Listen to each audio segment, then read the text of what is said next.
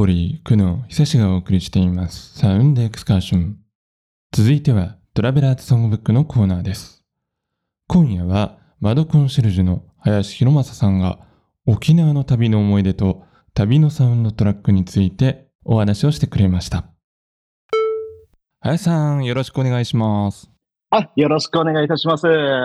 さて、林さんはですね、まあ、僕の大学の先輩でもあり、長年の友人ということで、まあ、この番組では結構ね、初期からたくさん関わってもらってたんですけれども、今回はなんと2020年3月以来の登場ということで、そうですいや随分じゃないですか、林さん。そうですね。ね。はい。さあ、そして今回はね、沖縄の話をしていただけるということで、まあ、ちょっとこの収録時点ではですね、あのーまあ、第6波ということで、沖縄結構大変なことにうんなってるんですけれどそうも、ですね。ねえはい。あの、行かれたのはこの第6波の前ということですかね。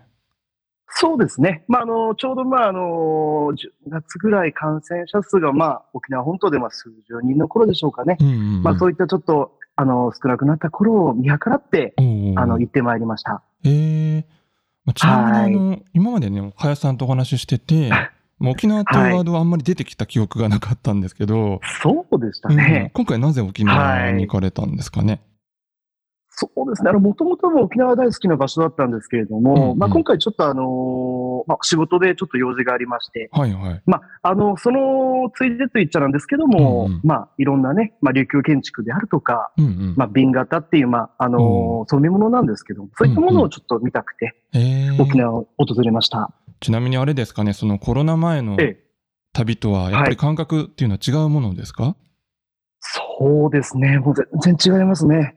あの、まあ、もちろんですけど、その2回ワクチン打って、まあ、PCR 検査受けて、で、まあ、あの、ここが来たのはなるべくこう人混み避けたりね、うんうんあと食事の時間も避けたりとか、あの、ちょっとずらしたりとかして、はい、そういった意識で動いてました。うん、なるほど。はい。さあ、そんなちょっとね、特殊な状況の中で、はい。今日は林さんが体験した沖縄の旅をお話しいただくわけなんですけれども、なんとですね、林さん現地で、あの、サウンドスケープを収録していただいたということで、はい。じゃあ貴重なね、沖縄のちょっと街の音を聞きながら、今日お届けしたいと思います。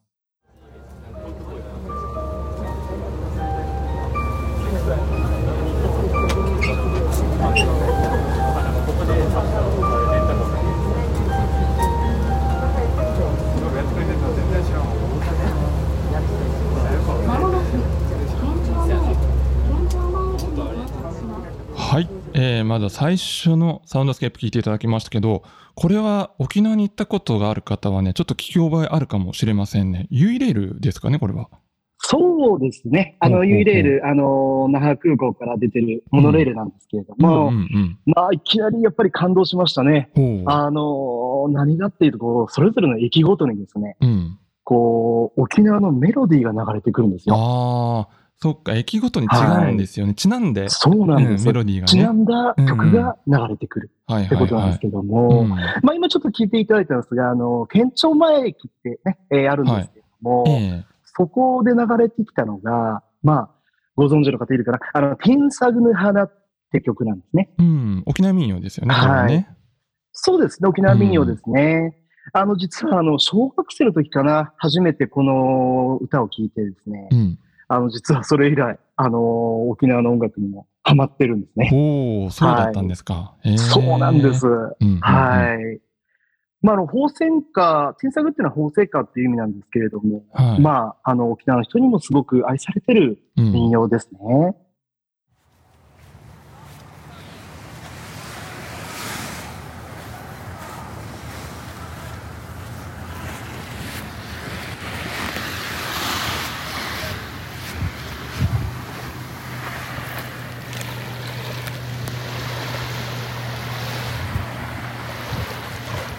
はい、えー沖縄らしいね、ちょっと波の音が聞こえてきましたけれども、これはどこのビーチですか？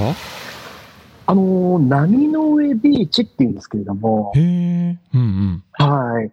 まあ、沖縄の市内なんですが、はいまあ、あの、国際通りからもですね、ちょっと歩くんですけども、うんうん。まあ、あの、歩いて行けるちっちゃなビーチがあるんですね。あ、那覇の街中から歩いていけるってことですかあね。そうなんですここ歩いて行けちゃったんですよ。はい。あ、それ知らなかった。うん。そうなんです。んうんで、まあ、まあ、冬のね、今回海ではあったんですけども、うんうん。まあ、なんでしょうね、こう、とってもやっぱり青くって澄み切ってるんですね。へえ。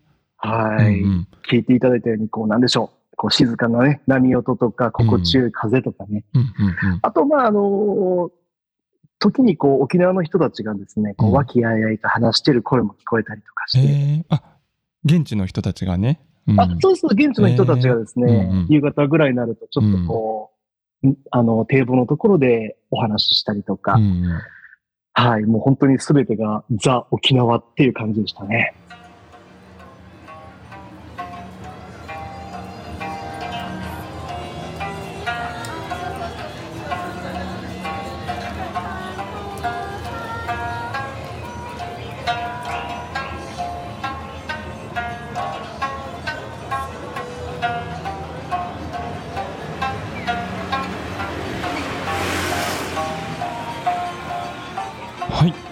ことでね、まあ、こちらは沖縄民謡の演奏とともに、少しね、車の音とかも聞こえましたけど、これは野外ですかね？そうですね。あのーまさしく国際通りであ、国際通りなんですね、これはね。す。そうなんですねはい、有名な国際通りですけどもね。あのー夜かな、あのー何気なくこう歩いてたらええ聞こえてきまして、はいはい。えーふっとこうね、あのー見たらこう路上でですね、うん。沖縄民謡、まあ、三振をね、はいあのー演奏されてました。へえ。まあ僕も実はですねう、ん。最近三振を弾き始めてまして、ほうほう。すごく興味があったんで、うんこう、み、見てたらですね、うん。あの、どう弾いてみるって感じでいきなり、結構、これ、あざとやユンタ、ね、有名な曲なんですけれども、ええちょっと教えてもらっちゃったりしました。ええそうなんですね。はいそうか、えこの路上演奏されてるのは、宣伝というか、お店の方に呼び込むためのそうです。デモンストレーションみたいな感じですかね。はい、そんな感じですね。ええなるはい、ほど、ね。ちょっとさすがにちょっと、だからライブはね、あの、行けなかったんですけれども、はいはいはい逆に外でうんいきなりライブをしてしまったっていう感じでしょうか。いいですよね。でもね、自分でも聞そけてね、それで、体験としてね。はい。とてもいい体験でした。これがオフ。はい。沖縄フランスパンみたいですね。そうですね。す軽いごいね。車もちょっと軽いですよ。う車ですから。ーん。車麩っていうんですか？はい。あ結構硬いですね。へでえ。これを卵を絡めて、絡めて。お野菜と一緒えにえ炒めるんですよ。へえ、絡める。あ、そういうことで最初にた卵と一緒にこうぐるーってやって。ね。あ、だからこれが。うーん、これがそうなんですね。そうです。はへえ。本当お肉みたいな感じ。今度はこれは食レポですね。ですね。はい食レポしまうした。ん。お風の話が出てましたけど、これはどういう料理だったんですか、そうですね。これ、フーチャンプルーってフーいうんですチャンプルーね。ね。炒め物ですね。はい。そうですね。炒め物になりますね。うんまあ、今回ちょっとこっからですけれども、あの、ほとんど実は、はい。あの、首里、ね、有名な首里城の近くにですね、あの、東原町っていう町があるんですね。はい。桃の原って書いて東原って言うんですよ。うーん。うんうんうんはい。まあ、そこの、まあ、東原食堂っていう店でのお話なんですけどへも、ーあの、どうでしょう、このおばあちゃんと息子さん二人でですね。まあ、営むお店なんですけれども、おばあちゃん自慢の一品なんですね。へえ、うなんそうなんです。まあね、先ほどチャン、まあ、チャンプルーって聞くと、まあ、ゴーヤチャンプルーが結構ね、あの、有名なんですけれども、うん。フーチャンプルーっていう響きが気になって、うちょん。っと聞いてみたんですね。はいはいはい。はい。まあ、あの、音にあったように、あの、沖縄独特のオフがあるんですけど、うん。結構まあ、途中でできたんですけど、フランスパンのようなね。ねなんかはいフランスパンをまあちょっとカットしたようなイメージすればいいですかねそうですね。はい。そんなイメージでいいと思います。へえ。で、実際卵で絡めたものをこう、うん炒めるわけなんですけど、うんうん、まあ食感が、まあ、弾力感があってですね、うん、まあお肉の代わりに、まあ、あの食べられるもので、非常に美味しかったですね。はい,はい、はいはい。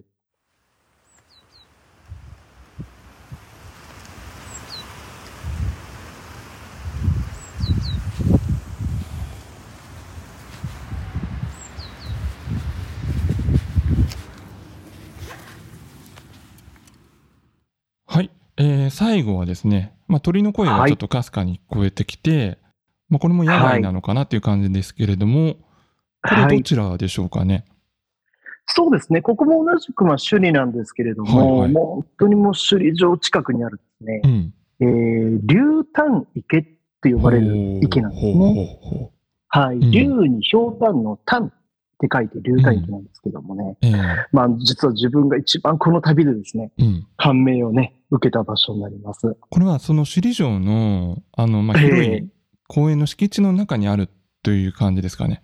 そうですね。そんなイメージですうーね。んあのーまあ、こう緑がこう溢れた、ね、木々があったりとか、ええまあ鳥の声、今ね、聞いていただいたんですけども、で、あのーそういったまあ池やその木々の先にですね、うん。あの美しいこの首里城の風景がですね、一望できるんですうんね。うんうん。はい。まあなんでしょう、その昔、まあ琉球の王様がここでこう、中国からのお客さんに見てもらえたぐらい、とっても素敵なね、えー風景になります。うん。やっぱその見え方っていうのもね、やっぱ計算されて作ってるのかなっていう感じはちょっとしますよね、こういうのね。そうですね。本当にその通りですね。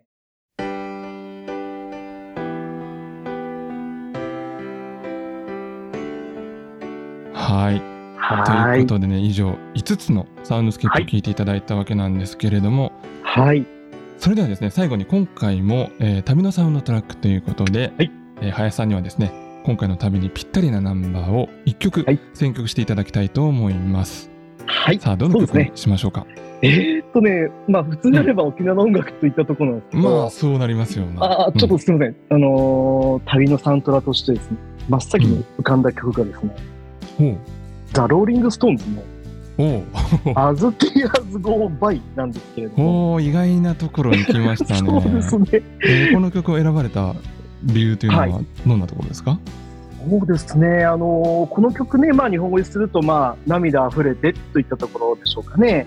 はい。で、まああのー実は不覚にもですね、うんうん思わず涙が溢れてしまった場所が涙溢れましたか。あったんですね。ほうえーまあ、さっき話した実はこの竜丹池なんですけれどもうん。うん実はベンチがありましてねはいはい。でそこに佇んでで、まあ、近くには小学校があってね、えー下校するまあ元気な子供たちの声がこう聞こえてきたから多分夕方ぐらいだったと思うんですけれどもうんうんその時にですねまあ、うん本当にね、まあ、この大好きな沖縄にね、まあ、こうやって旅ができて、まあ、こんなに綺麗な素敵な場所とかねあとあのー人たちに出会えたそんなことについちょっと感動してしまいましてお。はいうん。まあ歌詞もね、これはあの大人になったっていうか、まあ青年がはい。子供たちが遊ぶ姿を見て、はい。まあその純粋さはかつては僕にはあったけど今はもうないみたいなことを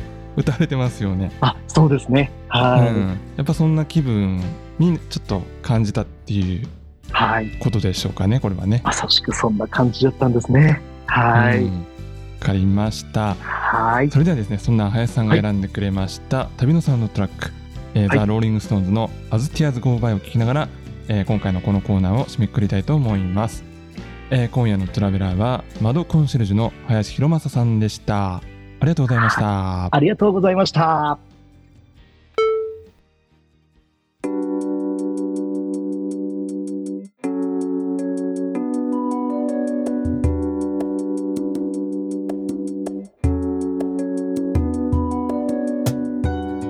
お送りしてまいりました。ヒッコリーサウンドエクスカーション。お別れの時間となりました。さあ今夜のエクスカーションは前半にはラジオネームロビンさんからのリクエストにお答えをしましてシンガーソングライターのバンセ智彦さんのナンバーをアーティストご本人の曲紹介でお届けいたしました、えーバンセさんね松本在住ということでまたこれからも微力ながらいろいろ作品をご紹介させていただけたらいいなと思っております。えそして後半はマドコンシェルジュの林博正さんに沖縄の旅についてお話をしていただきました。まあ、サウンドスケープまでねご用意いただきましてとても臨場感あるお話だったと思います。まあ僕自身はですね県をまたぐ旅というのはコロナ禍以降できていなくて、まあ、個人的にはまだ GO が出せずにいるわけなんですけれどもでもまあこれはいい悪いの話ではなくてその時々で個人としてどういう選択をするかということだけだと思うんですよね。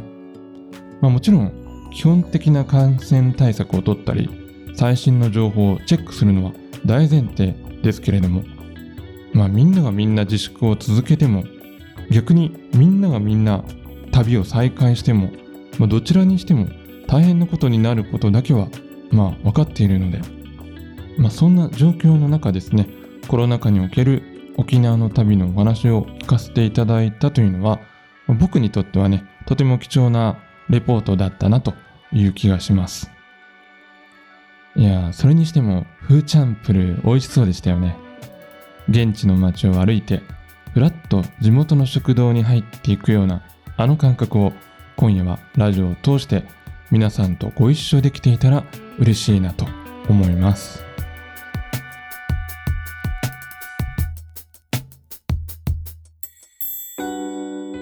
それでは来週も同じ時間に旅をしましょう。ヒッコリーサウンドエクスカーション。ナビゲーターは久野久志でした。バイバイ。